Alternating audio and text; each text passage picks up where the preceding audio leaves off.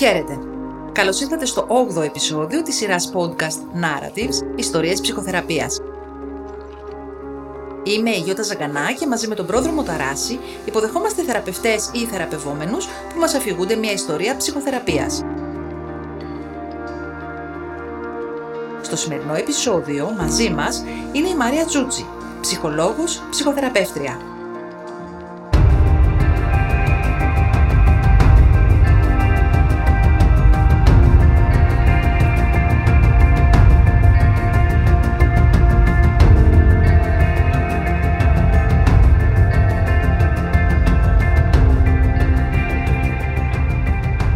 Η Μαρία, που έχει εξειδίκευση στην περιγεννητική ψυχική υγεία, θα μας αφηγηθεί την ιστορία της Σοφίας.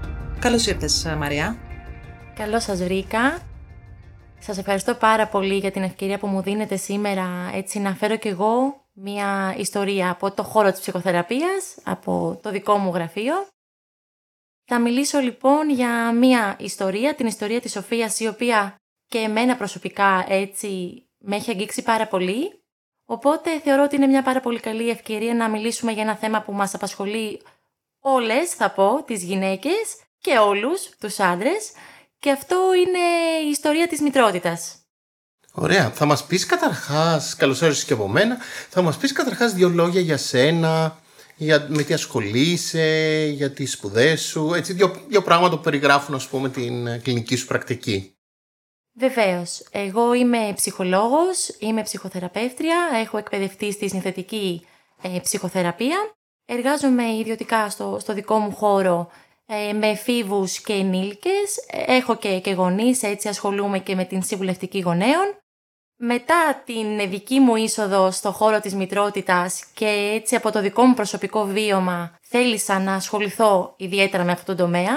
Έτσι, νομίζω πως κάπως έτσι άνοιξε για μένα ένα κουτί που μου έδειξε το δρόμο και τι είναι αυτό τελικά που με ενδιαφέρει. Και έκτοτε εκπαιδεύτηκα και εγώ σε, σε αυτόν τον κλάδο, στον κλάδο της περιγεννητικής ψυχικής υγείας. Γι' αυτό και το, τους τελευταίους μήνες ε, έτσι υποδέχομαι στο γραφείο μου νέες μητέρες, μέλουσες μητέρες, μητέρες που ενδεχομένως έχουν μια περιγεννητική απώλεια, βιώνουν το δικό τους πένθος, γυναίκες που δεν μπορούν να, να αποκτήσουν ε, ένα παιδί έτσι όλο αυτό το κομμάτι, το, το πιο ευαίσθητο το, της μητρότητας. Ωραία, άρα μας περιέγραψες και τι σημαίνει περιγεννητική φροντίδα για κάποιον που μπορεί να μην γνωρίζει τον όρο. Ωραία. Για πες μας μερικά πράγματα για τη Σοφία λοιπόν. Η Σοφία είναι μια γυναίκα που όταν ήρθε στο γραφείο μου ήταν 31 ετών. Ε, τη Σοφία μου την έκανε παραπομπή ε, μία ΜΕΑ και σύμβουλος θυλασμού, ε, στην οποία απευθύνθηκε η Σοφία λοιπόν, γιατί ήθελε βοήθεια με το θυλασμό τις πρώτες μέρες έτσι μετά τον τοκετό της. Την επισκέφτηκε αυτή η ΜΕΑ στο σπίτι της και αυτό που κατάλαβε τελικά η ΜΕΑ ήταν ότι η Σοφία δεν ήθελε βοήθεια με το θυλασμό, ήθελε έναν ειδικό για να μιλήσει. Οπότε έτσι και επειδή συνεργαζόμαστε με αυτή τη ΜΕΑ, μου είπε Μαρία, έτσι είδα έναν άνθρωπο που θέλει πραγματική βοήθεια αλλά δυστυχώς δυσκολεύεται και οικονομικά να προσεγγίσει κάποιον ειδικό ψυχικής υγείας, γι' αυτό και μάλλον ήθελε εμένα σαν μία φορά να πάω και κάπως να τη βοηθήσω. Τι μπορούμε να κάνουμε για αυτή τη γυναίκα, της είπα είμαι εδώ, έτσι ακούω εκεί την ανάγκη της και τη δυσκολία της φυσικά, φέρε μας σε επαφή. Η Σοφία είναι ένας άνθρωπος, ε, τα στοιχεία της οποίας έτσι κάπως έχω, παρα, ε, έχω αλλάξει για, για ευνόητους ναι. λόγους και αφού έχω πάρει φυσικά την άδειά της για να διηγηθώ την ιστορία της. Καταρχάς ήθελε να συνεργαστεί με μια ψυχολόγο ή έλεγε εντάξει δεν πειράζει θα τα λέω στη μέα μου και εντάξει ότι βγει. Ήθελε πάρα πολύ. Και μάλιστα ενθουσιάστηκε με το γεγονός πως αυτή η ΜΕΑ έτυχε να γνωρίζει κάποια ψυχολόγο, που και αυτή η ψυχολόγος θέλησε να βοηθήσει και εκείνη από την πλευρά της με ένα πιο συμβολικό κόστος θα πω με δεδομένες τις συνθήκες ζωής της Σοφίας που θα σας εξηγήσω τι εννοώ. Οπότε μάλλον ήταν αυτό που ήθελε το, δεν ξέρω, έτσι από μηχανής θεός αυτή η ΜΕΑ για τη συγκεκριμένη έτσι, νέα μητέρα. Η Σοφία θα πω λίγο, λίγα στοιχεία για τη ζωή της προηγουμένως μέχρι να φτάσουμε στο κομμάτι της, ε, της γένας. Προέρχεται από μια άλλη χώρα, προέρχεται από την Αλβανία. Ήρθε στην Ελλάδα περίπου στα 13 με 14 έτη για να εργαστεί. Έμενε με, την, με τη μητέρα της, τον πατέρα της και τον μικρότερο αδερφό της και στην αρχή εργαζόταν μόνο εκείνη. Να εργαστείς στα 13? Εργα... Ακριβώς. Έτσι, σε Πού μια εργαζόταν; πάρα πολύ νεαρή ηλικία. Ε, βοηθούσε με σίδερο και καθαριότητα σε σπίτια, ως εσωτερική.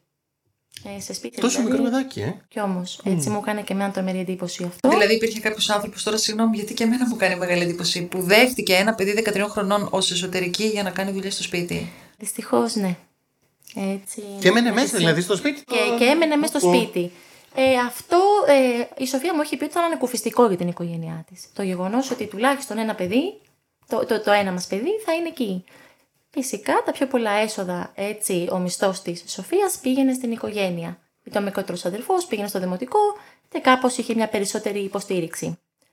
Η Σοφία λοιπόν στα, στα 20 περίπου ε, γνωρίζει τον σύντροφό της, ο οποίος και στη συνέχεια έγινε ο σύζυγός της ε, και έτσι δραπετεύει σαν να λέμε από την οικογενειακή αιστεία και πάει και ζει μαζί του. Σχολείο πήγαινε. Σχολείο δεν πήγε η Σοφία. Πήγε ε, στην Αλβανία μέχρι και τα 13. Μετά δεν συνέχισε το σχολείο εδώ στην Ελλάδα. Και εσόκλειστη ήταν στο σπίτι από τα 13 μέχρι και τα 20 ή; Όχι, μέχρι και τα 17 περίπου. Που μετά έφυγε, ε, έτσι γνώρισε κάποιες παρέες και έκανε τη δική της κάπως ε, έξοδο.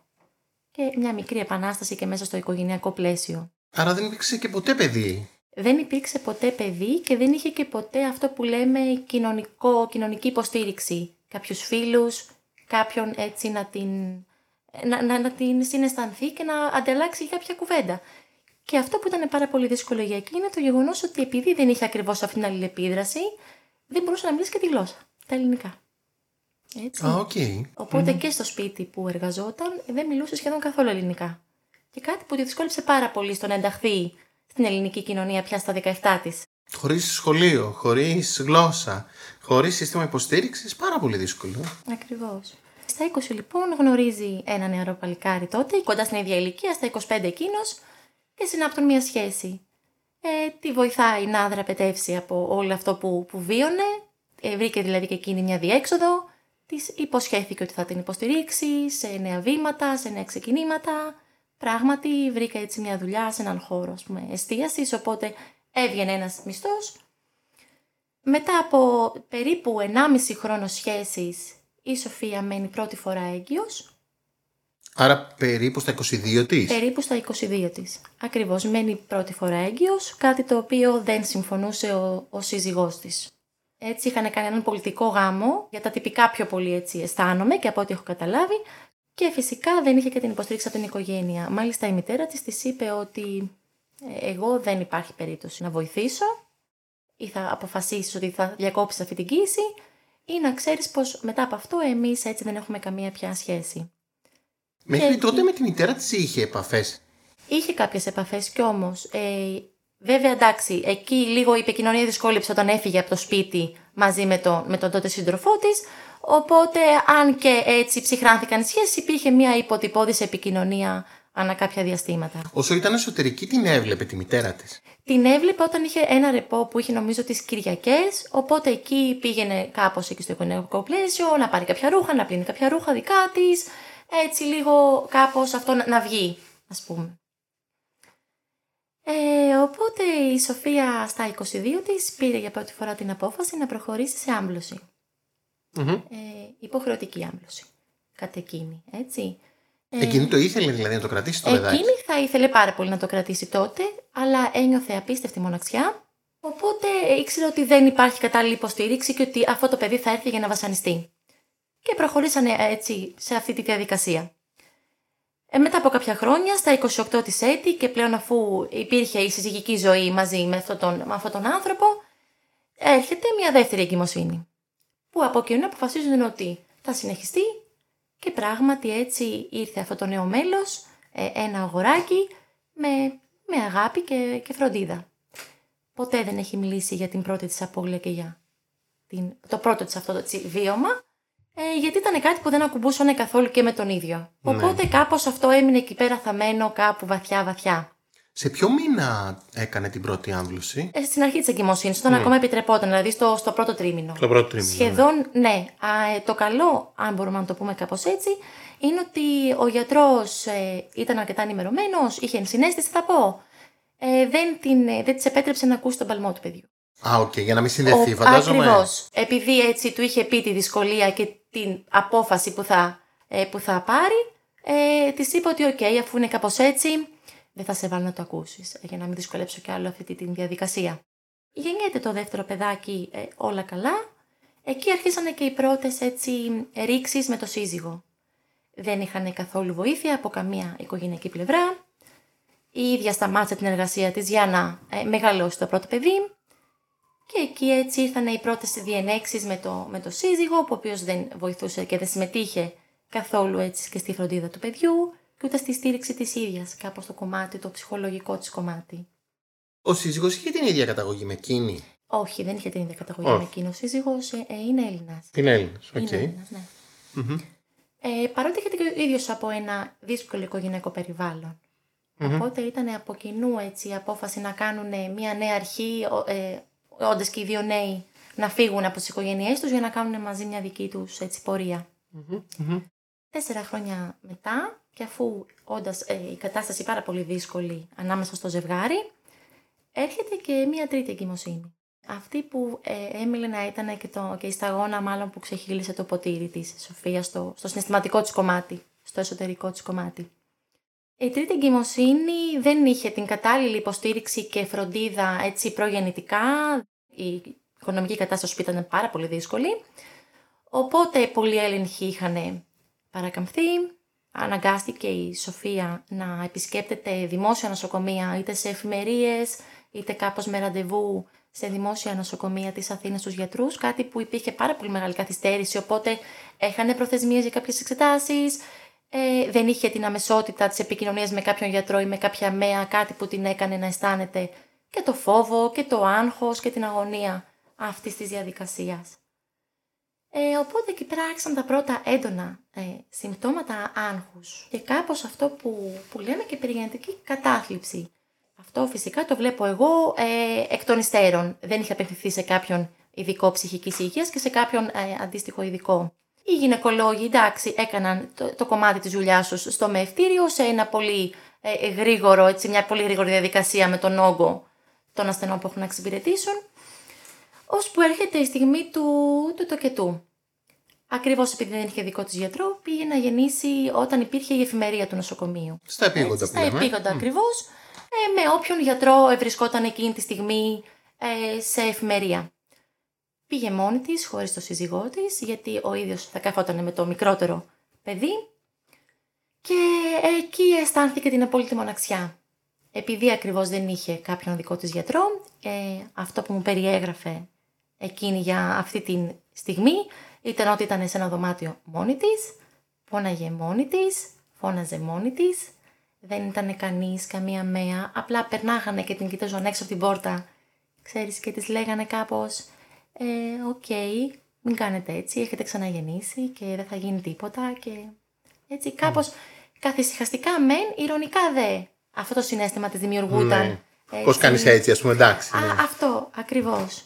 Mm. Ώσπου η διαστολή άνοιγε και ερχότανε και αυξανότανε, οι πόνοι της εντυνόντουσαν πάρα πολύ και κάποια στιγμή έρχεται ο εφημερεύων γιατρός και της λέει ότι άμα συνεχίσεις να φωνάζεις τόσο πολύ και αναστατώνεις και τις άλλες επίτοκες, θα σε πάω για κεσαρική. Σαν απειλή. Ακριβώς. Ότι τι θέλεις. θέλεις να γεννήσεις φυσιολογικά από το πρώτο σου παιδί; Άμα το θέλεις αυτό, σταμάτα να φωνάζεις. Η μητέρα της φαντάζομαι άφαντη. Ε, ναι. Η μητέρα της ακριβώς όπως πολύ καλά φαντάστηκες και σκέφτηκες άφαντη. Πολύ εγκατάλειψη, ρε παιδί μου, είχε ζήσει αυτό το παιδί. Επαναλαμβανόμενη εγκατάλειψη. Και, και πολύ πόνο, ακριβώς όπως λες και εσύ, και από πολλά πλαίσια τελικά. Και από ναι. πολλά πλαίσια. Πολύ μοναξιά. Ε, μια παρένθεση. Έχουμε πληροφορίες για το πώς ζούσε σε αυτό το σπίτι που ήταν εσωτερική. Τουλάχιστον είχε και ένα σημείο αναφοράς. Εκεί υπήρχε κάποια σχέση γιατί φρόντιζε και κάποια, τα μικρά παιδιά της οικογένειας, οπότε εκεί υπήρχε μία υποστήριξη που όμως δεν έπαβε να ήταν στο κομμάτι επαγγελματικού. Ε, τα Όταν... δεν κρατήσαν κάποιες σχέσεις. Όχι, όχι, όχι. Και μάλλον στο τελείωμα αυτής της συνεργασίας, επειδή ήταν στα 17 και θα τη χρειαζόντουσαν κάποιε χρόνια παραπάνω, έτσι νομίζω ότι λήξε κάπως άδοξα. Ε, ένα, Οπότε δεν είχε κανέναν στον κόσμο. Πραγματικά ο άντρα ήταν στο σπίτι με το παιδί. Ούτε η οικογένεια του συζύγου της δεν είχε υποστήριξη. Είναι αυτό που σου είπα ότι ούτε ο, και ο σύζυγός ερχόταν δηλαδή από ένα πολύ δύσκολο οικογενειακό περιβάλλον. το οποίο έτσι ήταν κάπως απόν και σε αυτή τη στιγμή. Οπότε ήταν μόνη και Ήταν απειλημένη, ας πούμε, μόνη σε αυτή και τη απειλή και διάσταση. τρομοκρατημένη. Ναι. Έτσι, με ένα παιδί που έρχεται στον κόσμο, σε τι συνθήκες έρχεται, κάτω από ποιες συνθήκες έρχεται. Και ε, πράγματι αυτό το οποίο της είπε ο γιατρός έγινε. Όντως. Όντως. Όντως, ε, αυτή η γυναίκα της είπε ότι μάλλον δεν καταλαβαίνεις ότι δεν είσαι μόνη σου στο νοσοκομείο. Ε, πάμε για, για χειρουργία, πάμε για κεσαρική. Και μάλιστα ε, δεν της έδωσαν την επιλογή αν θα ήθελε να κάνει επισκληρίδιο αναισθησία ή ολική νάρκωση. Οπότε πήραν μάλλον μόνοι τους την απόφαση να, να κάνουν μια ολική νάρκωση στην ίδια. Πράγμα που σημαίνει ότι και η ίδια δεν ήταν έτσι σε θέση να δει το παιδάκι της α, ε, τη στιγμή που ερχόταν στον κόσμο, με όποια τελικά μέθοδο ερχόταν. Όλο αυτό, έτσι, τις πρώτες μέρες της λοχίας πια και αφού ήταν μόνη της στο νοσοκομείο και δεν μπορούσε και η ίδια κάπως να, κάπως να τη βοηθήσει να θυλάσει το παιδάκι της. Γιατί εντάξει, όπως και να το κάνουμε είναι μεγάλος ο όγκος των ασθενών και των νέων μητέρων σε ένα μευτήριο, οπότε το να ζητάς κάθε τρεις και λίγο Ε, και σε ένα άμα δεν δημόσιο έχεις πλαίσιο. ακριβώς. Ε, έχοντας κάνει και ένα χειρουργείο έτσι είναι ακόμα πιο δύσκολο να, να φροντίσεις το, το νέο μέλος. Δεν θα μπορούσε να σηκωθεί εύκολα η γυναίκα με την κεσαρική, δεν θα μπορούσε να περπατήσει εύκολα. Ακριβώς. Να κάνω μια ερώτηση εδώ. Παρακαλώ. Ο, ο σύζυγός της, κατά τη διάρκεια δεν υπήρχε κάποιος άλλος ας πούμε, να προσέχει το παιδί για να πηγαίνει να τη βλέπει; Όχι, Όλες όχι. αυτές τις ημέρες τις πέρασε εντελώς Τη μόνη. πέρασε εντελώς μόνη, μόνο με τη βοήθεια του νοσηλευτικού προσωπικού και των μεών που βρίσκονταν σε αυτό το μευτήριο. Ε, ήταν όμως κάτι το οποίο το ήξερε εξ αρχής αυτό ότι θα συμβεί. Οπότε δεν είναι τόσο το κομμάτι της μοναξιάς από την πλευρά του συζύγου εκεί, όσο το κομμάτι της έλλειψη ενσυναίσθησης τελικά ε, των ίδιων των γιατρών. Ότι εδώ ρε παιδιά, ξέρεις, έχουμε μια γυναίκα που μόλις γέννησε. Κάπως εκεί κάποιος ειδικός τουλάχιστον, ε, κάποιος ψυχολόγος, κάποιος εκεί να είναι υποστηρικτικά σε αυτήν. Δεν υπήρχε μια κοινωνική υπηρεσία να δει ότι αυτή η γυναίκα ήταν μόνη. Η Σοφία δύσκολα πιστεύω θα μιλούσε για να το ζητήσει η ίδια. Ναι, είχε μάθει και μόνη της αυτή. Ακριβώς. Ε, είναι ένα άνθρωπος που δεν τη ζητάει τη βοήθεια άμα κάποιος δεν την προσφέρει από μόνος του. Ε, ε, έτσι έχει μάθει. Και το καταλαβαίνω, έτσι. Γιατί είχε μάθει να είναι εκείνη που προσφέρει βοήθεια ουσιαστικά. Ναι. Όταν από 13 χρονών εργαζόταν για να βοηθάει την οικογένειά της, θα της ήταν δύσκολο να μπει στη θέση του ζητάω βοήθεια εγώ για μένα. Ακριβώς. Ακριβώς. Και έτσι ε, δεν υπήρχε και αυτή η επαγρύπνηση μάλλον και η γρήγορση και από το, το προσωπικό. Ε, εντάξει, οι βάρδες έρχονται, φεύγουν, αλλάζουν, δεν έχεις και την πλήρη εικόνα. Έχουν και πολλή πίεση, ναι, ναι. Πάρα ναι. πολύ Δεν το λέμε μεγάλη για να τους πίεση. κατηγορήσουμε. Ναι. Ακριβώς. Οπότε έτσι υπήρχε μια δύσκολη εκεί κατάσταση. Τελικά επέστρεψε σπίτι και ξεκίνησαν οι πάρα πολύ έντονες δυσκολίες πια συναισθηματικές. Πολύ έντονοι εφιάλτες, έτσι αυτό που λέμε κάπως μετατραυματικό ε, στρες. Πολύ έντονοι εφιάλτες με τη στιγμή του τοκετού, με όλα αυτά έτσι να, ε, να, να- διάφορα έτσι σενάρια ε, τη στιγμή του ύπνου. Ε, φόβοι για το παιδί, φοβόταν ε, έτσι να το έχει πάρα πολύ πάνω της. Ερχόντουσαν διάφορες απειλητικές σκέψεις και εκείνη. Ότι μπορεί να το βλάψει. Ακριβώς. Ότι, ότι μπορεί να του κάνω κακό. Ναι. Το παιδί το, το πιο μεγάλο ευτυχώς πήγαινε στον παιδικό σταθμό, οπότε κάποιες ώρες όντως ήταν μόνη της και εκείνη για να φροντίζει το μικρότερο παιδί. Αλλά αυτό που έτσι μου, ήρθε, μου έφερε πολύ στην αρχή και μάλιστα με έναν ενοχικό, πολύ ενοχικό τρόπο, το αφήνω στο δωμάτιο Μαρία. Το αφήνω στο δωμάτιο, φοβάμαι να το έχω μαζί μου. Το αφήνω να κλαίει, γιατί φοβάμαι ότι άμα το πάρω αγκαλιά τη στιγμή που κλαίει, τι θα του κάνω. Φοβάμαι να βγω στο μπαλκόνι, φοβάμαι να ανοίξω τα παράθυρα. Έτσι το αγαπώ πάρα πολύ, το λατρεύω, είναι το παιδί μου, αλλά φοβάμαι. ναι. Του θύμωνε περισσότερο. Δηλαδή, όταν α- αυτό αναστατωνόταν, εκείνη του θύμωνε ή την έπιανε μια εσωτερική ταραχή ότι θα του κάνει κακό; Εσωτερική ταραχή και πιο πολύ ένιωθε τις ενοχές, έτσι, γιατί ήταν μια κοπέλα που είχε ψάξει τα κομμάτια της μητρότητας, είχε δια... ήταν αρκετά διαβασμένη και είναι αυτό το κομμάτι των ενοχών, ότι αυτό το παιδί ήρθε στη ζωή και εγώ δεν ήμουν εκεί. Ότι ήρθε στη ζωή και στο κλάμα του δεν το πήρα αγκαλιά. Μμ. Δηλαδή, Λόγω της κεσαρικής, ναι. Ακριβώς, έτσι, και της, και της νάρκωσης πιο πολύ. Ότι δεν ήμουν εκεί, ότι έκλαιγε, ότι δεν μπορούσα να μου το φέρνουν συχνά στο δωμάτιο και δεν μπορούσα να το έχω και συνέχεια μαζί μου. Άραγε έκλαιγε στο θάλαμα με τα υπόλοιπα βρέφη, ξέρεις. Ναι, ναι. Ε, και την έπιανε αυτό το συνέστημα, έτσι, το δύσκολο, το πολύ δύσκολο. Και κάπου εδώ θέλω να, να μιλήσω και για αυτό το κομμάτι τελικά της μητρότητας.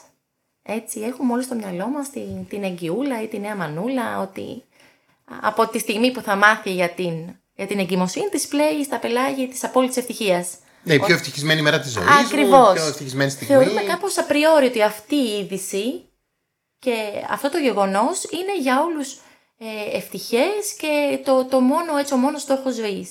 Και ότι φυσικά και όλα θα πάνε καλά. Για αυτή τη γυναίκα τελικά δεν έχουν πάει όλα καλά στο κομμάτι της μητρότητας. Ναι. Είχε μια αναγκαστική ε, απώλεια, έτσι, για την οποία δεν πένθησε ποτέ.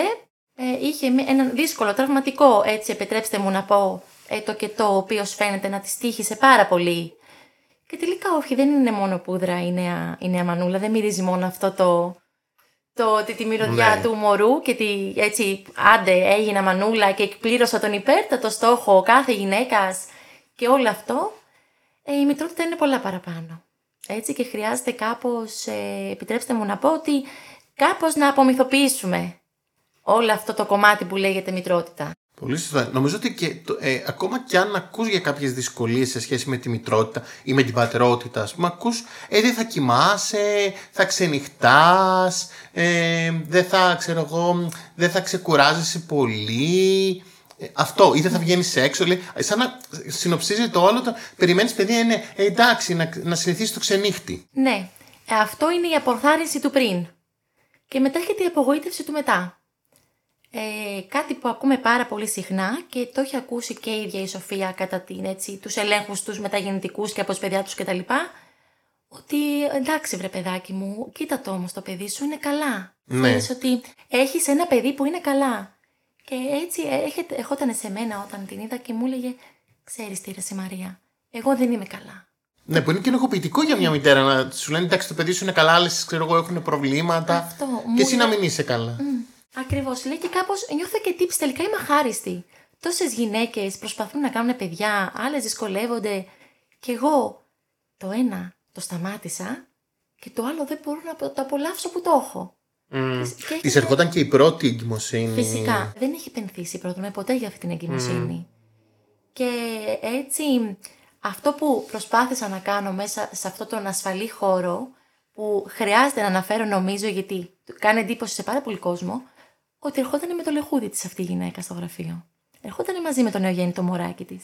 Δεν είχε που να το αφήσει η γυναίκα, βέβαια. Ε, δεν είχε που να τα αφήσει και όταν έτσι είχαμε την πρώτη μας επικοινωνία μου λέει απλά να κάνουμε μέσω Skype γιατί έχω και το μωρό. Όταν της είπα ότι φυσικά και το μωρό θα έρθει μαζί σου. Έτσι είστε και οι δύο εδώ ε, ευπρόζεκτοι. Ε, ο χώρος αυτός είναι για σένα και το παιδί σου. Ε, της έκανε τόσο μεγάλη εντύπωση το κομμάτι της αποδοχής. Ότι ξέρεις τι, τουλάχιστον σε αυτό το χώρο ρε παιδί μου, ε, έτσι κάποιος με δέχεται με όλο το, το κομμάτι μου και με το μωρό μου και που το θυλάζω και που μπορεί να κλάψει, ξέρεις. Και με τις δυσκολίες που ε, εμπεριέχει αυτό. Ο, όπως το λες ακριβώς. Με ευχαρίστησε τόσες πολλές φορές για αυτή την ευκαιρία, έτσι το είδε, ότι μου δίνεις την ευκαιρία κάπου να μιλήσω και κάποιος ε, αισθάνομαι ότι είμαι ασφαλής και ότι με αποδέχονται. Είχε κάποια αντίρρηση ο σύζυγός της να πάρει φροντίδα από κάποιο ειδικό; Ευτυχώς όχι. Το μόνο που έτσι κάπως ε, υπήρχε μια μικρή παρέμβαση ήταν τα πολλά τηλεφωνήματα κατά τη διάρκεια των συνεδριών. Την έπαιρνε τηλέφωνο. Την έπαιρνε αρκετά τηλέφωνα. Παρότι ήταν ενήμερος ότι η συνεδρία θα ήταν, ας πούμε, 50 λεπτά και ότι θα βρίσκομαι στη Μαρία, εκεί υπήρχαν αρκετές κλήσεις σαν παρεμβάσεις. Ε, κάπου. Που αισθάνεσαι ότι ήταν ελεγκτικές; Ε, ναι. Και το αισθάνονταν και η ίδια. Σαν να μην την αφήνει να αφαιθεί.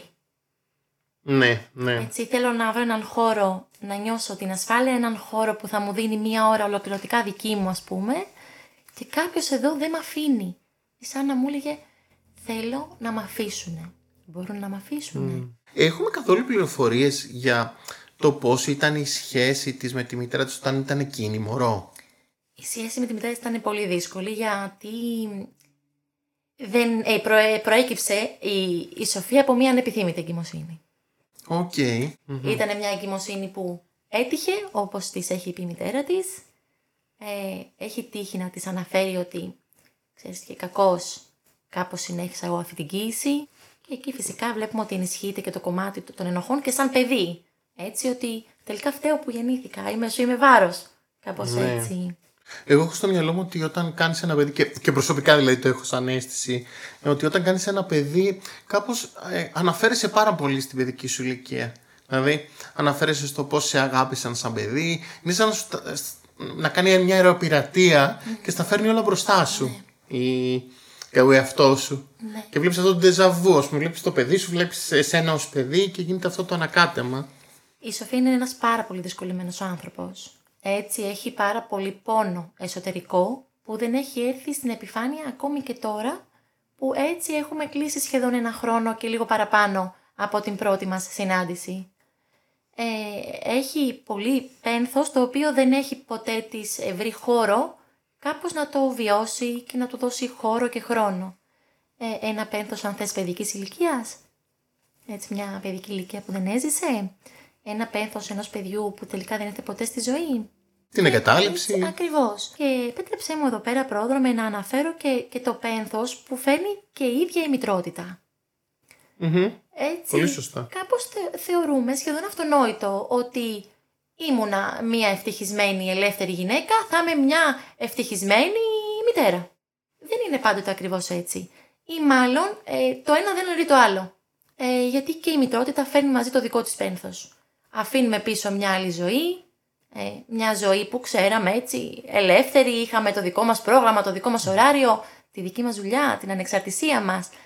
Και έτσι μετά έχετε ένα, ένα νέο μέλος στη ζωή μας που χρειάζεται την απόλυτη προσοχή μας και φροντίδα μας, ε, την απόλυτη έτσι, αγάπη μας, την ολοκληρωτική αγάπη μας και αυτό αλλάζει δηλαδή όλους τους τομείς της ζωής. Τους κοινωνικούς και σωματικά και συναισθηματικά και οικονομικά. Έτσι, Ναι, αναγκαστικά η γυναίκα για λίγο διάστημα θα μένει εκτός εργασίας. Και αυτό για κάποιες γυναίκες είναι πάρα πολύ δύσκολο. Ναι, και όλο το πένθος ότι ε, δεν μπορείς να φύγεις πια από την ευθύνη, ότι δεν μπορείς να έχεις αυτή την ανεμελιά. Για, για τη Σοφία νομίζω θα ήταν και το πένθος ότι, οκ, τελειώσαμε, δεν, θα, ε, δεν ήμουν ποτέ παιδί, δεν θα είμαι ποτέ ξανά παιδί. Ακριβώς. Και πολλές γυναίκες ντρέπονται να το πούνε. Έτσι, το Ναι. βλέπω και εκτός από τη Σοφία έτσι, και με όλες τις νέες μητέρες που το συζητάω. Μου λένε έτσι πολλές φορές που συζητάμε και για το συνέστημά τους, πώς είναι το ταξίδι αυτό, πώς έτσι. Ότι υπάρχουν φορές που δεν είμαι ευτυχισμένη. Υπάρχουν φορές που μου λείπει η παλιά μου ζωή. Ε, που μπορεί να μην ήταν η τέλεια, αλλά ήταν η ζωή ελεύθερη. Χωρίς αυτή την ευθύνη. Χωρίς να ξυπνάω τα βράδια. Χωρίς να είμαι συνέχεια με το στήθος μου έξω για να το θυλάζω ή να ετοιμάζω το γάλα του. Χωρίς παιδάκι με αυτή την αγωνία και την ανησυχία της αρρώστιας, της μίξας και όλα αυτά. Ναι, ναι. Και το λένε και την ίδια στιγμή φέρνουν και το κομμάτι της ενοχής. Ότι ντρέπονται να το πούνε. Ντρέπονται να το μεταφέρουν στον κύκλο τους. Και παρατηρώ ότι είναι κάτι που όντως δεν συζητιέται. Ναι, η φωνή που να λέει, ακόμα και η φωνή που λέει, ωραία ήμουνα και χωρίς παιδί, βρε παιδί μου, είναι σαν να λένε ότι δεν θες το παιδί σου. Ακριβώς. Το βάζουμε στο μυούτ. Και κάπως εκεί ταυτίζομαι εγώ με τη Σοφία. Σε ένα κομμάτι το ότι, ναι, και για μένα η, η μεταγεννητική περίοδος ήταν δύσκολη. Ήταν δύσκολη η προσαρμογή μου στη μητρότητα. Ήταν δύσκολο να δεκτώ ότι αυτό το πλάσμα ήρθε και θα μείνει. Βέβαια, ναι, ε- έχει πένθος αυτό. Δηλαδή, εγώ το έχω ζήσει έτσι όπως το λες. Δηλαδή, ότι κάπως αν είσαι και ένας ενεργητικός άνθρωπος, ας πούμε, η δικιά μας η δουλειά είναι και μια ταυτότητα, ε, το να την αφήσεις εντελώς, το να ε, αφήσεις ό- όλη- όλο αυτό που έχεις χτίσει, να, το, να επιστρέψεις, ξέρω εγώ, στο σπίτι. Μπορεί να έχει εγκλωβισμό, μπορεί να έχει δυσκολία. Ακριβώς έτσι όπως τα λες. Και πολλή απομόνωση και πολλή μοναξιά και πολύ φόβο, ανησυχία, άγχος. Και σε ανθρώπους όπως τώρα η Σοφία που ήταν από πριν λίγο περισσότερο ευάλωτοι, μ, οι γυναίκες που ήταν από πριν συναισθηματικά ευάλωτες, αυτή η περίοδος έρχεται πια έτσι κάπως ε, να επιδεινώσει πάρα πολύ αυτό το εσωτερικό κομμάτι, το δύσκολο. Και άμα δεν υπάρχει και κατάλληλο πλαίσιο, εκεί υποστήριξης, εκεί πια έρχεται μια τρομερή δυσκολία. Και πες μας έτσι, τι θέματα έφερνε η Σοφία, ε, ποιες ήταν η, τα- η θεματολογία με την οποία συζητούσατε, ποια ήταν ε, οι αγωνίες της; Ε, στην αρχή συζητούσαμε πιο πολύ το κομμάτι της μητρότητας και το να αποδεχτεί και εκείνη ότι είναι φυσιολογικό αυτό που αισθάνεται. Όλο αυτό το φέραμε ανοιχτά και το συζητήσαμε για να νιώσει και εκείνη την αποδοχή. Ότι ρε παιδί μου είναι φυσιολογικό να αισθάνομαι έτσι. Και με το πρώτο μου παιδί και τώρα κάπως έτσι. Ναι, τα αγαπάω, αλλά είναι εντάξει. Ε, να αισθάνομαι και κάποιες φορές άσχημα. Να μην θέλω να τον πάω στους κούνιες, να μην θέλω να με παίρνει αγκαλιά, ε, όλα αυτά. Ε, μετά ήρθε το κομμάτι το συντροφικό. Μετά την κεσαρική της, η Σοφία δεν αγαπούσε καθόλου το σώμα της. Ένιωθε ότι είχε παραβιαστεί. Αυτό ήταν πολύ χαρακτηριστικό, αυτό που έφερνε. Ότι παραβιάστηκα, ε, σχεδόν βιάστηκα, έτσι κάπως να το πω με ένα πολύ έντονο τρόπο, το πώς ένιωσε η ίδια. Είναι πάρα πολύ δυνατό αυτό το βίωμα. Δηλαδή εγώ δεν θα ξεχάσω, ακόμα και τώρα νιώθω ότι πονάω, όταν με το που γέννησα την κόρη μου, ήρθε κάποια μέα, δεν ξέρω τι ήτανε, και μου πάτησε τόσο δυνατά την κοιλιά, που νόμιζα ότι πεθαίνω. Νόμιζα Έτσι, ότι σωματικός. πεθαίνω από τον πόνο και ήταν λίγο, λίγο μετά που είχα γεννήσει. Δηλαδή καταλαβαίνω όλες τις γυναίκες ότι αυτός ο πόνος δεν είναι λίγος.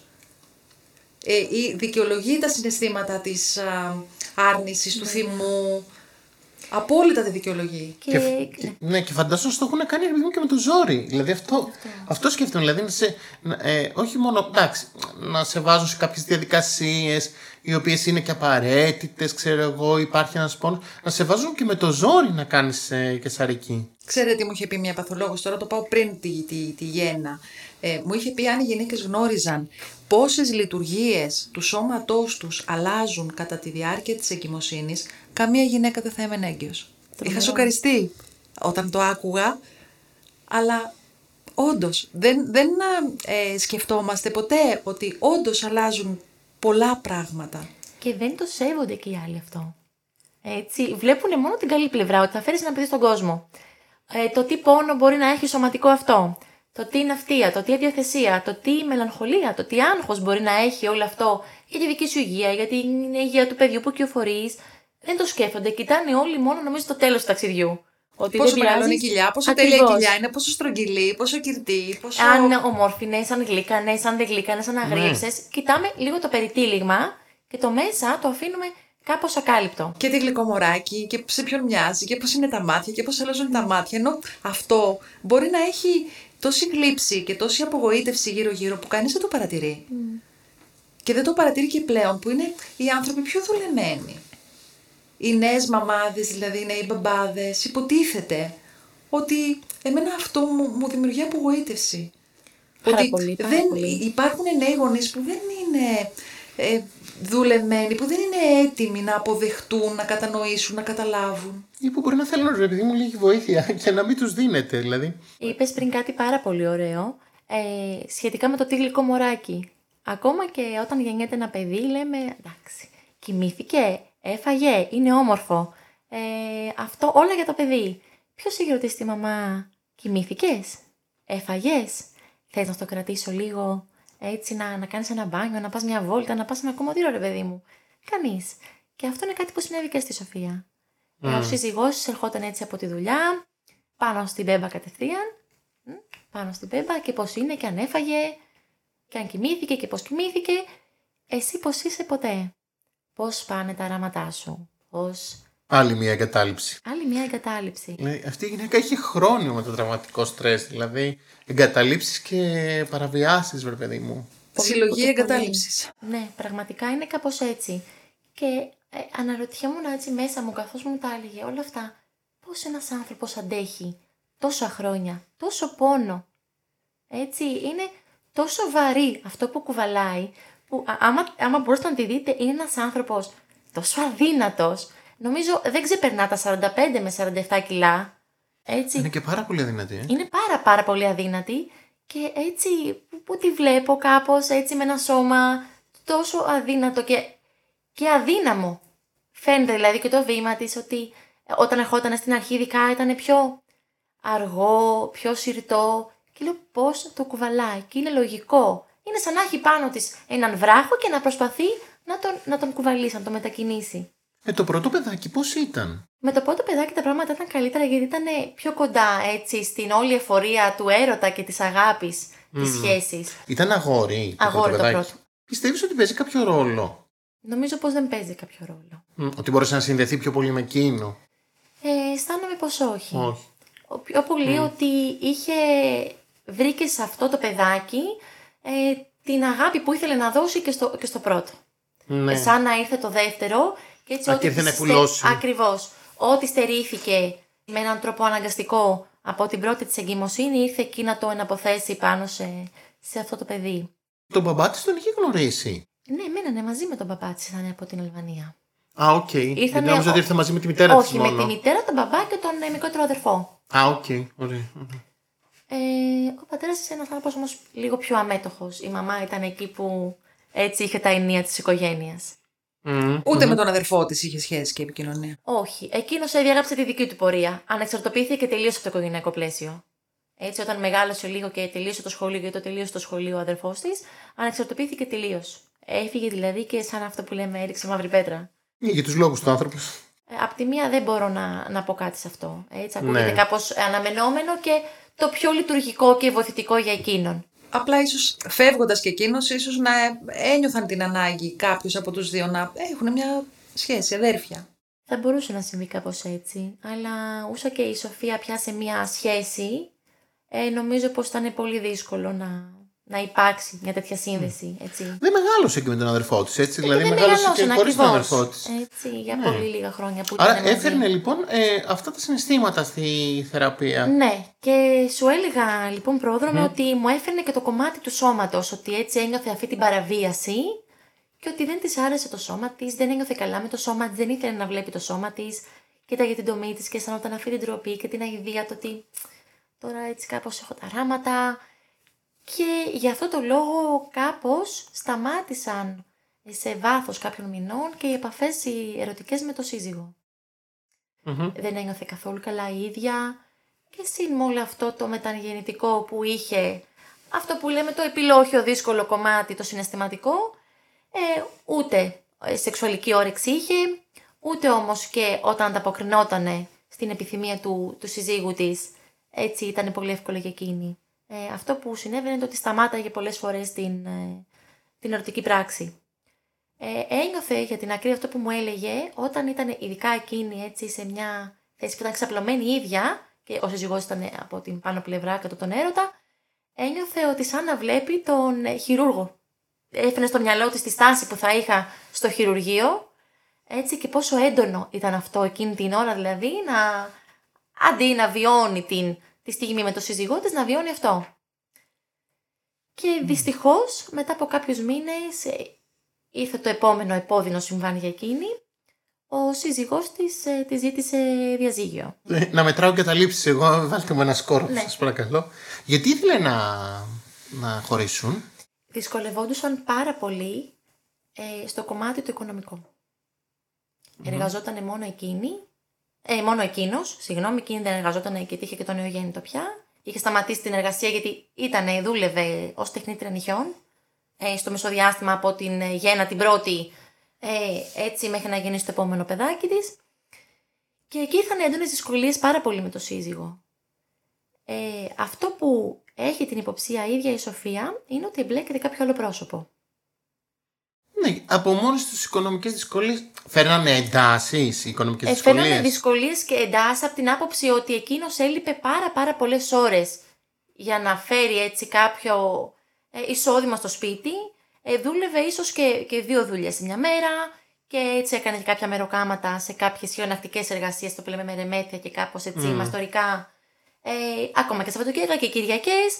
Και έτσι ενώ ότι τα, και στις Κυριακές ήταν η μέρα οικογενειακή που είχαν μέχρι τότε που πήγαιναν και τον, και τον μεγάλο γιο έτσι στις κούνιες που ήταν πιο οικογενειακή ατμόσφαιρα ξαφνικά ήρθε το κομμάτι ότι θα δουλέψω και την Κυριακή. Και εκεί έμπαιναν οι υποψίες της Σοφίας ότι η Μαρία μάλλον κάτι άλλο συμβαίνει εδώ. Αυτό που μου κάνει πάρα πολύ εντύπωση είναι ότι η Σοφία εκείνη την περίοδο φάνηκε πιο δυνατή. Από την άποψη ότι είχε γίνει μια δουλειά, μια φροντίδα, έτσι. Ένα κομμάτι ήταν πιο φροντισμένο και πιο ενδυναμωμένο και κάπως είχε έρθει συνειδητοποίηση ότι τελικά αυτό που βιώνω ε, μου αξίζει. Δηλαδή είχε έρθει ένα κομμάτι και μια συνειδητοποίηση ότι τελικά ξέρεις τι σκέφτομαι Μαρία, ότι μάλλον δεν μου αξίζει. Που αυτό ήταν πολύ μεγάλο έτσι, μια, μια φράση με πολύ βαρύτητα και για τη θεραπεία μας και για το εδώ και τώρα, το μεταξύ μας. Ε, Ναι, από εκεί που ήταν ένα παιδί που δεν το ήθελε η μητέρα του. Ε, δεν το ξανά θέλει η μητέρα του. Δεν το ήθελε ε, η οικογένεια στην οποία είχε πάει. Ε, είχε πάρα πολλές ενοχές ότι δεν, κάνει, δεν θα κάνει καλά τα πράγματα. Τώρα να λέει, ε, δεν αξίζει ρε παιδί μου να με κακοποιούν, ξέρω εγώ. Πολύ μεγάλη αλλαγή, όντως. Θυμάμαι ότι ήταν, ήρθε αυτό, το τελικά έτσι, αυτή η συνειδητοποίηση. Είχαμε κάνει με τη Σοφία κάποιους οραματισμούς. Την βοηθούσαν πάρα πολύ. Αυτές οι έτσι ασκήσεις βαθιάς χαλάρωσης μέσω της καθοδηγούμενης φαντασίας τη ανακοινούσαν πάρα πολλά έντονα συναισθήματα. Η ίδια της άρεσε πάρα πολύ να πηγαίνει στην παιδική της ηλικία μέσα από την φαντασία και να δίνει άλλη τροπή στα πράγματα. Δηλαδή, τότε που ήμουν στο χωριό έγινε αυτό. Ε, και κάπως να αλλάζει τελικά το τέλος της ιστορίας του τότε. Με αυτόν τον τρόπο η ίδια μου, μου έλεγε ότι νιώθει ότι κάπως έχει πια τη ζωή και την φτιάχνει ή την αναδιαμορφώνει η ίδια. Ένιωθε δηλαδή ότι κάπως πια μπορεί να έχει η ίδια τον έλεγχο της ζωής της, σαν να λέμε. Που φυσικά ήταν πιο πολύ στο νοητικό κομμάτι, έτσι και στο συναισθηματικό και όχι τόσο στο πρακτικό, γιατί έτσι δεν είχε τα, τα εφόδια, τα πιο πρακτικά, τα οικονομικά στο να το Ναι. κάνει και την στήριξε, ας πούμε. Αλλά και σαν να λέει μπορώ να ξαναγράψω την ιστορία μου. να- Αλλά έτσι έβλεπα σαν να αναχνοφαίνεται ότι κάτι εκεί έχει ανακοινηθεί. Κάτι εκεί υπάρχει τελικά η Σοφία, κάτι βλέπει. Και έτσι δώσαμε πάρα πολλές συνεδρίες σε αυτό το κομμάτι, δηλαδή σίγουρα πάνω από 10, στο ότι τι βλέπει εκεί. Τι άλλο μπορεί να υπάρχει; Πέρα από ε, ένα σύζυγο που φαίνεται οκ, λίγο απόμακρο στα τελευταία χρόνια. Τι άλλο υπάρχει τελικά; Απλά είναι εκεί μετά έχει το φόβος ότι, ξέρεις, η επιβεβαίωση της απόρριψης.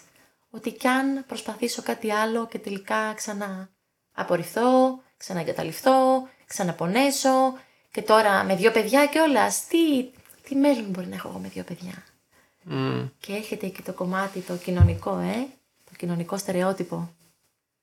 Ναι, χωρισμένη με δύο παιδιά, από ξένη χώρα, ε, χωρίς πολλές γραμματικές γνώσεις. Χωρίς εισόδημα, Χωρίς οικογένεια. χωρίς οικογένεια. Και εκεί που ε, κάπως φαινόταν ότι, οκ, έλεγε ότι ίσως και να υπάρχει κάτι, έβλεπα αυτή την παλινδρόμηση στο ότι δεν υπάρχει τίποτα. Ότι τελικά, τόσο καιρό που τα λέμε, έτσι υπήρχε και μια δυσκολία εκεί στη μεταξύ μας σχέση, εγώ ήμουν υποστηρικτική στο ότι, οκ, ναι, τι, τι, τι βλέπεις εκεί.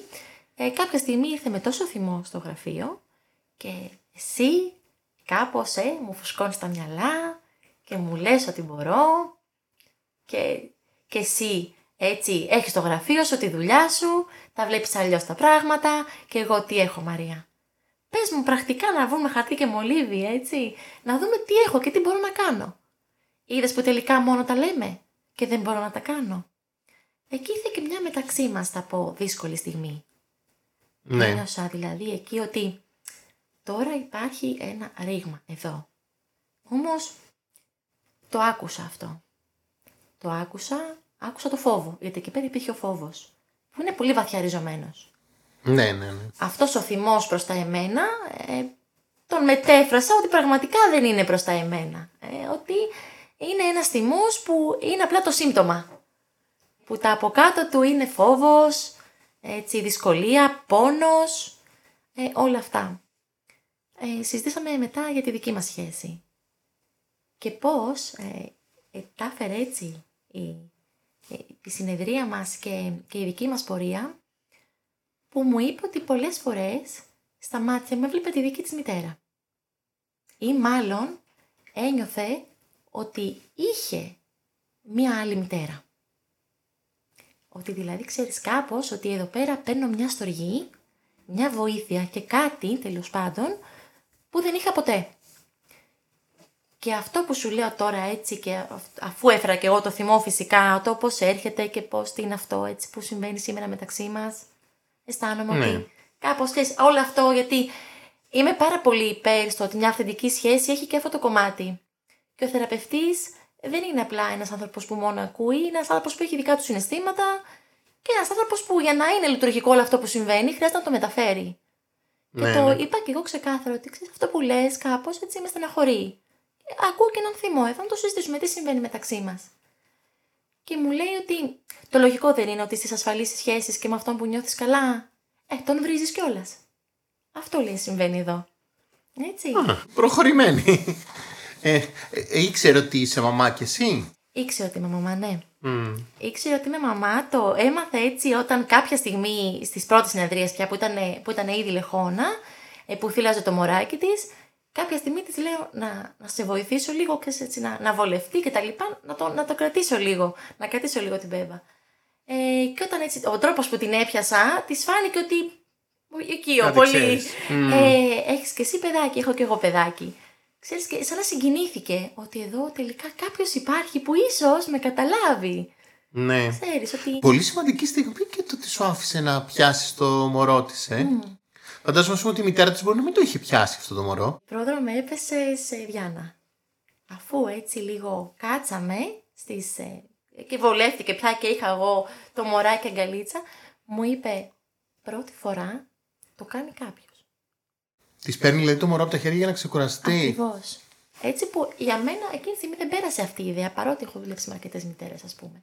Αλλά δεν μου πέρασε αυτή η σκέψη ότι πραγματικά μπορεί να μην το έχει κάνει κάποιος άλλος για εκείνη αυτό το πράγμα. Ούτε ο άντρας της; Ο άντρας της, όχι, εγώ ήταν το βράδυ πια που τα παιδιά κοιμόντουσαν και μόνο για τα διαδικαστικά, άντε να φάμε λίγο κτλ. Ε, εκείνη έκανε τις δουλειές της όταν τα παιδιά κοιμόντουσαν, έκανε μπάνγκο όταν κοιμόντουσαν ή όταν το μεγάλο παιδί πια πήγαινε στο, στο σχολείο κτλ. Τότε έκανε. Και λέω από μέσα μου, ξέρεις, κοίταξε να δεις. Κάτι τόσο αυθόρμητο για μένα που μπορεί να ήταν, ας πούμε. Ε, Πώς μου, πολύ, ρε παιδί μου, να το πολύ κρατήσω. αμεληταίο, ναι, που θα έκανα, ας πούμε, και σε μια γυναίκα που μπορεί να την έλαβα στο σούπερ μάρκετ, που μπορεί να την έλαβα κάπου έξω, ε, που μπορεί να μην ήταν σε μια τέτοια συνθήκη. Της φάνηκε ότι ήταν τόσο σπουδαίο και με κοίταξε με ένα βλέμμα, σαν να της έκανα το πιο μεγάλο δώρο εκείνη τη στιγμή. Και λέω, φαντάσου, λέγα από μέσα μου Μαρία, αυτός ο άνθρωπος, παιδάκι μου, πόση μοναξιά έχει αισθανθεί. Και δεν σου κρύβω ότι είναι από τα περιστατικά αυτό της Σοφίας και γι' αυτό το έφερα, που το έπαιρνα πολύ μέσα μου. Μα δεν γίνεται. Δηλαδή, εμείς τώρα που σε ακούμε, δεν ξέρω, δεν, δεν έχουμε κάμερες. Ε, Πώς το λένε, είμαστε πάρα πολύ συγκινημένοι με το. τι γίνεται. Δηλαδή, δεν θα μπορούσε να είναι, να είναι και κάποιος. Ε, που να μην μπορεί να, να. Ιδιαίτερα κάποιος που έχει παιδιά να μην συγκινείται, φαντάζομαι και, και να μην έχει. Είναι από τα περιστατικά που έχω πάει πάρα πολύ στην εποπτεία μου, που το πήγαινα ξανά και ξανά και ξανά και ξανά, ακριβώς γιατί ένιωθα ότι κάποια κομμάτια της έβλεπα και εμένα κάπως εκείνη, δηλαδή τη δυσκολία της πολλές φορές, ε, στο όλο το κομμάτι της μητρότητας και στο σώμα της, έτσι γιατί και εγώ άνθρωπος είμαι και έχω και τις δικές μου και εγώ ανασφάλειες, που ναι μεν έτσι λέω ότι είμαι, που μου λένε εσύ ψυχολόγος και τα λοιπά. Ναι ρε παιδιά και, και οι ψυχολόγοι έχουν τις δικές τους αδυναμίες. Το ότι έχουν τα εργαλεία έστω να τις διαχειρίζονται κάπως διαφορετικά είναι ένα άλλο κομμάτι. Αλλά φυσικά έτσι έχουμε και εμείς τα δικά μας πιο ευάλωτα και πιο εύθραυστα κομμάτια.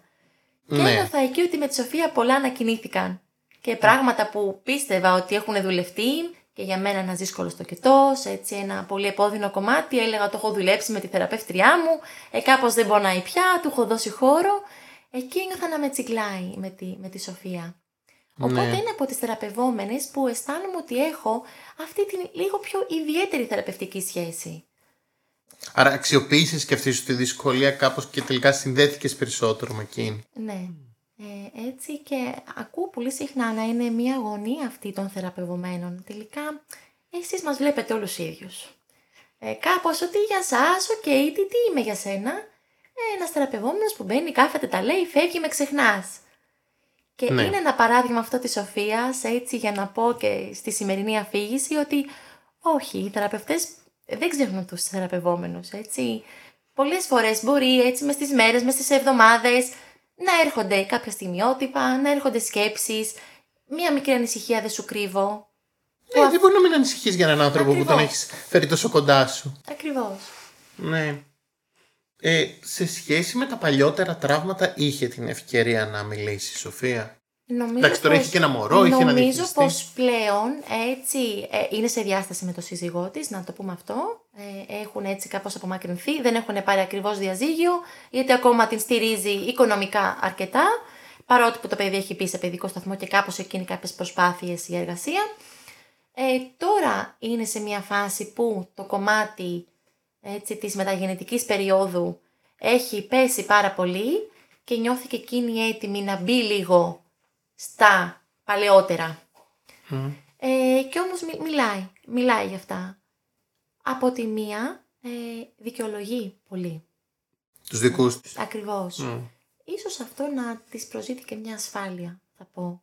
Μια ασφάλεια από το να νιώσει πιο έντονο θυμό, να ξανακινηθούν πάλι πολύ δύσκολα συναισθήματα ίσως. Γιατί μπορεί να τα, κατα... να τα κατεδαφίσει και όλα, γιατί τότε νομίζω θα νιώσει και πιο. Χρειάζεται κάτι εκεί να έχει. Ότι δικαιολογεί και τον πατέρα της. Ότι ήταν δυσκολεμένη. Ακριβώς. Ότι για να. Καταλαβαίνεις, Μαρία, ότι για να φύγουμε από μια χώρα τα πράγματα δεν πηγαίνουν καλά. Σίγουρα. Για να φύγει κάποιος από το σπίτι του και από τη χώρα του, κάτι δεν πάει καλά εκεί που μένει. Οπότε ήρθαμε μια γενικότερη δυσκολία εδώ πέρα. Ε, και ο πατέρας μου, κάποιος πιο εποταγμένο στη μαμά μου. Και η μαμά μου με τα δικά της τραύματα που προερχόταν από μια αλκοολική οικογένεια, ας πούμε η μητέρα της. Ό,τι και εκείνη τι έχει βιώσει σαν άνθρωπος. Έτσι, δηλαδή μου φαίνει πολύ το οικογενειακό ιστορικό. Mm. Σκέφτεται και διαγενεολογικά πολύ. Ακριβώς. Mm. Κάπως κάπου το αποδίδει όλο αυτό. Ότι εντάξει, το καταλαβαίνω από τη μία ότι ναι, είχαν και εκείνη το δικό τους πόνο. Και κάνανε ό,τι καλύτερο μπορούσαν, έτσι. Γιατί κάπως κάποια στιγμή είχαμε φέρει ότι η μητέρα και οι γονείς γενικότερα κάνουν το καλύτερο που μπορούν. Αν αυτό δεν είναι αρκετά καλό, για αυτούς μπορεί να είναι το καλύτερο. Και επειδή μάλλον την ανακούφισε σαν σκέψη για τη δική της πλευρά σαν μητέρα, έτσι η Μαρία μου λέει: Κάνω ό,τι καλύτερο μπορώ. Ε, το φαίνει και για τους γονείς της. Ότι όπως έχουμε πει, αυτοί οι άνθρωποι ίσως κάνουν ό,τι καλύτερο μπορούσαν. Με αυτά τα μυαλά που είχαν, με την εκπαίδευση που είχαν, με τις δυνατότητες που είχαν. Προσπαθήσω να το εκλογικεύσει, να το βάλει σε μια βάση που να αιτιολογεί και τη στάση τους. Ναι, γι' αυτό ίσως είναι ανακουφιστικό για εκείνη. Μπορεί να μην αντέχει και να το αποδομήσει όλο αυτό. Είναι αυτό που είπε πριν και ο Πρόδρομος. Ότι κάτι χρειάζεται εκεί να υπάρχει. Ε, μια βάση, μια, μια ρίζα, ρε παιδί μου, μια κάτι. Είναι πολύ δύσκολο. Εγώ νομίζω ότι όσο πιο εγκαταλελειμμένη ή εγκαταλελειμμένος είναι κάποιος, τόσο πιο δύσκολα καταρρίπτει και τους γονείς του μέσα του. Ναι. Δηλαδή δεν είναι ότι, α, ok, okay, δεν ήταν, δεν ήταν ξέρω, εξαιρετικά φροντιστική για μένα, δεν πειράζει να τους καταρρίψω. Αυτό είναι μια πολύ γραμμική λογική. Τις περισσότερες φορές, όσο πιο μεγάλη απόρριψη έχεις φάει, τόσο δυσκολότερο σου είναι να τους απορρίψεις. Γιατί υπάρχει μια ελπίδα, υπάρχει μια αίσθηση. Θες να το πλάσεις και λίγο την τάξη, γιατί είναι πολύ μεγάλο τραύμα, ρε παιδί μου. Οι γονείς σου να είναι εν ζωή και να σε έχουν εγκαταλείψει μια, δύο, τρεις, τέσσερις, πέντε φορές πώ εσύ είναι. Και υπάρχουν άνθρωποι οι οποίοι, ενώ ζουν οι γονείς τους, τώρα που λέμε, λένε ότι δεν ζει ο μπαμπάς μου ή δεν ζει η μαμά μου. Ναι, ναι. Από τον έντονο πόνο εννοείς. Έτσι έχουν πονέσει τόσο πολύ που σχεδόν τους έχουν διαγράψει και από τη ζωή. Που ισχυρίζονται και λένε ότι δεν ζουν οι γονείς τους ενώ είναι η ζωή οι γονείς τους. Θέλουν κάπως να το αποκλείσουν τελείως αυτό το κομμάτι. Για να μην τους ρωτάει κανείς. Για να μην ασχολούνται, να μην το πιάνουν καν. Το λένε ότι δεν, η μαμά μου δεν ζει, ο μπαμπάς μου δεν ζει. Είναι ε, ανώτατος μηχανισμός άμυνα απέναντι στο τραύμα. Έτσι, αυτή η άρνηση. Ναι, ε. ναι. Τόσο άρνηση που είναι στο, στο σχεδόν διασχιστική άρνηση. Έτσι, δηλαδή, που είναι δηλαδή, σαν ένα κομμάτι να μην υπάρχει καθόλου. Mm. Mm. Ναι, ναι. Εντάξει, ας πούμε στη θεραπεία πολλές φορές έχω ακούσει ανθρώπους που έχουν δουλέψει πολύ να λένε ότι δεν αξίζει τον τίτλο να είναι, ξέρω εγώ, η μητέρα μου. Γιατί αυτό που τους λέω εγώ περισσότερες φορές είναι ότι η γονεϊκότητα δεν είναι τίτλος ευγενίας. Α πούμε, με το που γεννάς ένα παιδί, σου δίνει το τίτλος ευγενίας και ότι είναι κάπως μια διαδικασία. Και κάπως η γονεϊκότητα αποδεικνύεται και καθημερινά. Και από τα μικρά και από τα μεγάλα. Έτσι. Ναι, ναι. Τι οραματίζεται, τι σκέφτεται σε σχέση με το μέλλον της, αν μπορεί να το κάνει αυτή την περίοδο; Θα σου πω κάτι που ε, πήρα την αφορμή και μου το θύμισες, σε ευχαριστώ πάρα πολύ γι' αυτό, πριν που είπες ότι έχει την ελπίδα.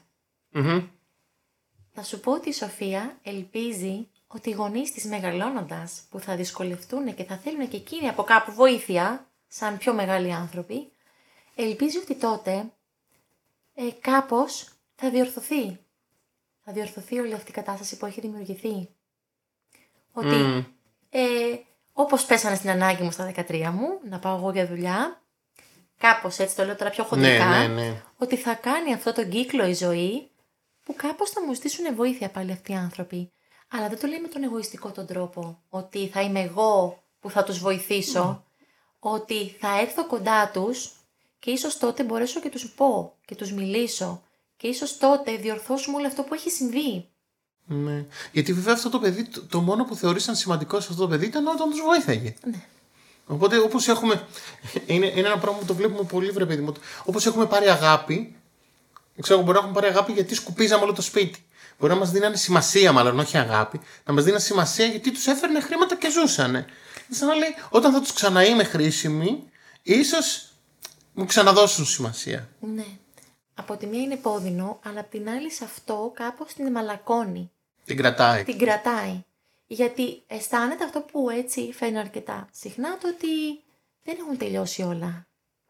Ναι. Ε, Και μαζί με αυτό που είπα προηγουμένως ότι κάπως έτσι αρχίζει και ορθοποδείς σαν να λέμε στη ζωή της, παίρνει τη ζωή λίγο στα χέρια της. Ε, Όλο αυτό το κομμάτι της ενδυνάμωσης που έρχεται και όλο και αυξάνεται, ότι κάποια στιγμή θα τους δείξω, έτσι πολύ χαρακτηριστικά μου έχει πει, ότι τα κατάφερα. Ότι παρά όλα αυτά που έχω περάσει, ότι εγώ, ξέρεις, με δύο παιδιά τα μεγάλωσα, ακόμα και αν δεν είχα το σύζυγό μου δίπλα μου όπως θα τον ήθελα, ακόμα και αν δεν είχα εσάς δίπλα μου όπως θα ήθελα, είμαι εδώ και τα κατάφερα, και όχι μόνο τα κατάφερα, ε, κάπως σας έχω συγχωρέσει κιόλας ρε παιδί μου, έτσι όλο Ναι, αυτό το κομμάτι, θεωρεί πως αυτή θα είναι για εκείνη η, η αγαλίασή της, ότι εγώ τότε θα ηρεμήσω.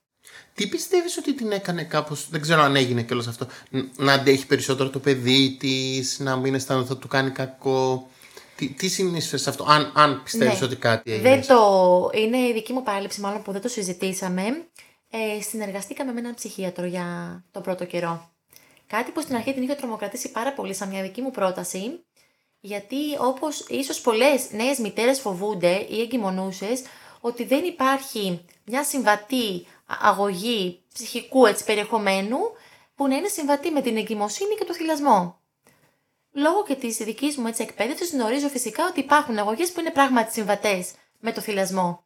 Οπότε ενώ στην αρχή μου το είχε απορρίψει ότι αποκλείεται, γιατί εγώ θέλω να θυλάσω και έτσι και τα λοιπά, το κάναμε πάρα πολύ μαλακά και πήγε σε ένα ψυχίατρο με τον οποίο συνεργάζομαι και πήρε μια α, έτσι ελαφριά ε, αντικαταθλιπτική α- αγωγή, συμβατή με θυλασμό, που μας βοήθησε πάρα πολύ γιατί αφαίρεσε κάπως το κομμάτι το χημικό του εγκεφάλου, έτσι. Ε, αφαίρεσε το κομμάτι το, το χημικό, οπότε είχαμε ένα πιο καθαρό, θα πω, έδαφος, να δουλέψουμε λίγο συναισθηματικά. Οπότε με έναν πολύ μαλακό τρόπο, μετά από περίπου, αν θυμάμαι καλά, ε, 8 με 9 μήνες μετά την αγωγή, κάπως ε, υπήρχε μια πάρα πολύ σταδιακή και αργή μείωση της, ε, της ποσότητας, της, της δοσολογίας και πιστεύω ότι αυτό τελικά για εκείνη ήταν, ε, ήταν το σωτήριο που λέμε. Οπότε εκεί υπήρχε μια πάρα πολύ μεγάλη ανακούφιση, λειτουργήσε πάρα πολύ πυροσβεστικά αυτή η αγωγή. Όλο το κομμάτι Σαφώς, των, ναι, των ναι. σκέψεων και των φόβων. Γιατί ε, η αλήθεια είναι αυτή, πρόεδρο με το ξέρεις πάρα πολύ καλά μέσα από τη δουλειά σου, ότι κάτι τόσο έντονο ε, Και πολύ είναι, επικίνδυνο. Είναι, πο- και, και πολύ επικίνδυνο και για την ίδια και για το παιδί και για τα λοιπά, αλλά και πολύ δύσκολο να δουλευτεί μόνο μέσα από μια θεραπευτική διαδικασία. Πώς και Είναι με τις πιο πολύ- ορμόνες και με- Ακριβώς. Ναι. Θέλει, ή μάλλον πιο δύσκολο, πιο χρονοβόρο θα πω. Θα χρειαζόταν ίσως πάρα πολύ να περάσει ο καιρός για να δούμε τα πρώτα αποτελέσματα. Κάτι που αισθανόμουν ότι δεν μας έπαιρνε. Ναι, ναι, ναι, και θα χάλαγε και τελείω τη σχέση και με το παιδί. Δηλαδή, Ακριβώς. Ένιωθα Ναι. ότι δεν μας έπαιρνε. Οπότε ήταν πολύ ευχάριστο το γεγονός ότι συμφώνησε. Και ότι όντως Ναι. έτσι ήταν πολύ δεκτική σε αυτό και φαίνεται ότι αυτό ήταν που μας έδωσε όλη αυτή την. όλο αυτό το boost να συνεχίσουμε. Πιστεύεις το συμπόνεσε τον εαυτό της για αυτά κάπως που... Ε, για τ- τις αρνητικές σκέψεις που είχε με το, για το παιδί της... Εντάξει και για τη ζωή της αλλά κυρίως για αυτό που ήταν το πιο ενοχικό. Δύσκολη λέξη, συμπόνια. Μμ. Ε, και είναι και πολύ έτσι, έχει και πολύ βαθύ νόημα το να συμπονώ. Θα πω ότι τον κατάλαβε, όχι τόσο ότι τον συμπόνεσε. Ότι κάπως, οκ, δεν είμαι μόνη μου, ε, ότι αυτό συμβαίνει και σε άλλες.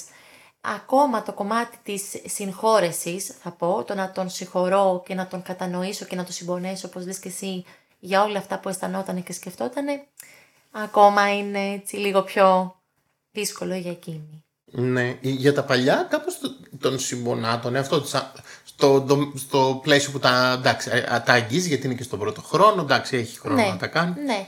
Ε, ξέρεις τι, ε, ναι, νομίζω πως εκεί το καταλαβαίνει. Δηλαδή λέει ότι ε, έχω περάσει πολύ δύσκολα. Γιατί στην αρχή δεν το καταλάβαινε. Μου τα έφερνε τόσο φυσιολογικά. Και όταν εγώ τα άκουγα κάπως και δυστυχώς οι εκφράσεις του προσώπου μου δεν κρύβονται πάρα πολύ εύκολα Ναι, κάποιες ναι. φορές και έλεγα, μα είναι δυνατόν να μου τα φέρνει όλα αυτά και να τα θεωρεί και να τα λέει έτσι τόσο φυσιολογικά και να τα φέρνει με τέτοια, όχι ακριβώς ευκολία, αλλά ε, με, με, έναν, με έναν τόνο έτσι οκ, κάτι καθημερινό που συμβαίνει. Ναι, συμβαίνουν αυτά. Συμβαίνουν αυτά. Δυσκολίες στη ζωή. Φάνηκε τελικά ότι όντως συμβαίνουν, αλλά δεν είναι τόσο συνηθισμένα ή τόσο έτσι αρκετά ελαφριά για να τα, να τα κουβαλήσει κάποιος μόνος του ή και να τα χωρέσει κάποιος μέσα του. Δεν χωράνε αυτά πολύ εύκολα έτσι. Ναι, σαφώς και θέλει και πολύ. Ε, δουλειά. και κάπως το είδα αυτό. Κάπως δηλαδή καθρεφτίστηκε ότι κοίταξε να δεις εδώ, έχουν συμβεί αυτά. Κατανοείς τι, τι μου λες, τι έχεις βιώσει, τι μου μεταφέρεις. Και κάπως τουλάχιστον τα βλέπει. Τώρα δηλαδή καταλαβαίνει το βάθος ε, και του πόνου, αυτό που έλεγες και της εγκατάλειψης και της απομόνωσης. Ε, της εσωτερικής κυρίως. Οπότε Ναι. ναι, ναι ίσως τώρα της είναι λίγο πιο ευδιάκριτο. Τι σκέφτεσαι για τη μελλοντική της ε, πορείας στη θεραπεία; ότι σίγουρα ε, ένας χρόνος δεν είναι επαρκής ε, σε καμία περίπτωση για να θεραπευτούν κάποια κομμάτια. Με την έννοια όταν λέω θεραπευτούν εννοώ έτσι να μην είναι πια τόσο επώδυνα. Ε, το κομμάτι της θεραπείας είναι άλλο μεγάλο κεφάλαιο έτσι. Να εξαφανιστεί μια πληγή δεν εξαφανίζεται. Ε, το μέλημά μας είναι αυτή τη στιγμή να την κάνουμε λιγότερο επώδυνη και να την κάνουμε να ματώνει πολύ πιο σπάνια. Γιατί θα υπάρχουν στιγμές και περίοδοι που θα είναι πιο ευάλωτη και λίγο έτσι κάπως αυτό το ιστορικό κομμάτι θα πονάει λίγο περισσότερο και κάποιες φορές που θα είναι κάπως πιο ανώδυνα. Ε, για τη Σοφία βλέπω, βλέπω μία, μία πρόοδο και βλέπω και μία προοπτική. Αυτό νομίζω είναι το πιο έτσι ευχάριστο και, και θα πω το πιο αισιόδοξο. Και το καλό είναι ότι και εκείνη βλέπει κάτι. Ε, Βέβαια είναι το άλλο το βλέπω και το άλλο ότι πιστεύω ότι μπορώ να το φτάσω, έτσι. Αλλά ο- και ότι το βλέπω και ότι πράγματι, ναι, υπάρχει και κάτι άλλο που μπορεί να μην είναι εύκολο, αλλά υπάρχει και αυτό είναι σημαντικό. Είναι ίσως ε, η αρχή. Ε, η αρχή μιας πορείας που θα έχεις καμπανεβάσματα και δυσκολίες, αλλά είναι μία αρχή. Εγώ το κρίνω εξαιρετικά σημαντικό και ε, μάλλον και εσύ έχεις συμβάλει σε αυτό το ότι μια τόσο εγκαταλελειμμένη γυναίκα έχει μείνει σταθερά στη θεραπεία. Δηλαδή το, το βρίσκω μια πρώτης μορφής ε, επούλωση και ε, ε, σε σε αυτό σίγουρα έχεις βάλει και στο χέρι σου. Δηλαδή μια γυναίκα που δεν είχε να υπολογίζει από πουθενά. Γιατί να υπολογίσει ε, από τη Μαρία, από τη Γιόντα, από τον πρόδρομο, ξέρω εγώ. Γιατί να υπολογίσει; Και όμως έχει μείνει σταθερά. Εντάξει, αυτό δείχνει και πόσο ανάγκη το έχει. Αλλά ε, νομίζω ότι ε, θα, της ήταν, είναι εξαιρετικά δύσκολο για τους ανθρώπους που δεν εμπιστεύονται τις σχέσεις. Γιατί ε, εκ των πραγμάτων δεν έχουν λόγο να τις εμπιστεύονται. Μπαίνουν εκεί και ακουμπάνε και εμπιστεύονται, επενδύουν. Ακόμα και θυμός, βρε παιδί μου, επένδυση ήταν. Και κάπως οργανώνουν και τον εαυτό τους μέσα από αυτή την εμπειρία. Είχα ακριβώς την ίδια ανησυχία στην αρχή. Και με τη δυσκολία με το παιδί, άντε να μπαίνει στα μέσα, γιατί δεν μένουμε και πάρα πολύ κοντά, άντε να μπαίνει στα μέσα με ένα νεογέννητο. Ε, άντε τώρα βιώνει τέτοια δυσκολία, θα πει τι θα πάω να κάνω τώρα ας πούμε, σε 50 λεπτά, θα χάσω το χρόνο μου και μπορεί να το χρειάζομαι, αλλά α, η πιο μεγάλη ταλαιπωρία είναι το να πάω και το να έρθω. Ε, πράγματι στην αρχή με ανησύχησε. Έτσι το είχα στο μυαλό μου, δηλαδή θα έρθει τώρα την επόμενη φορά. Και ερχότανε και θα ξανάρθει την επόμενη φορά.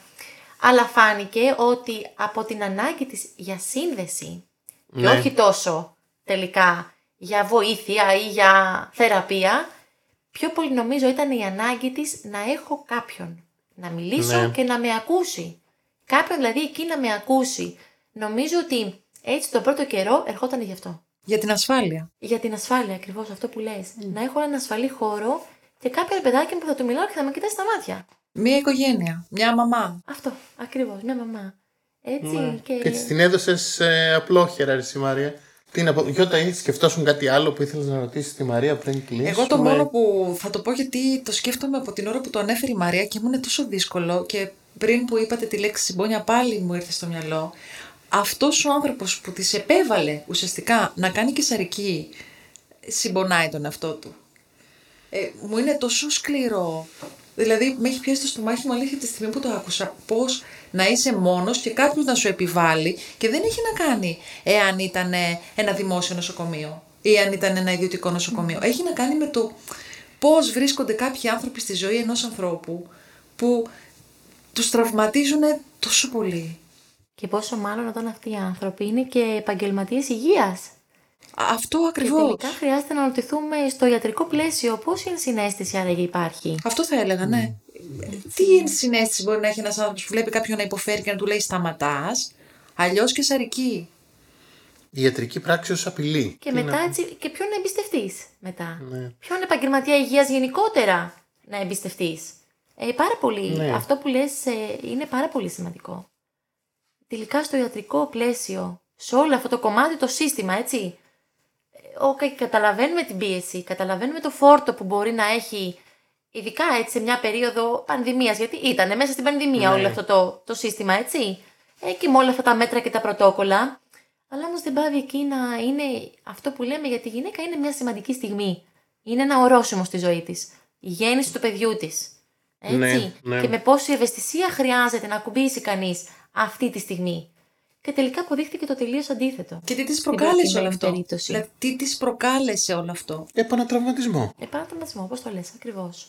Ε, πόνο, εφιάλτες και μια απέχθεια για εκείνη, για το σώμα της, το πώς ήρθε και τελικά και για όλο το σύστημα, θα σου πω. Αρνείται ακόμη και τώρα πολλές φορές να κάνει τις εξετάσεις της, έτσι. Φοβάται λίγο. Ε, με αυτά που πέρασε είναι λογικό. Εγώ θα ήθελα να της ευχηθώ να συνεχίσει.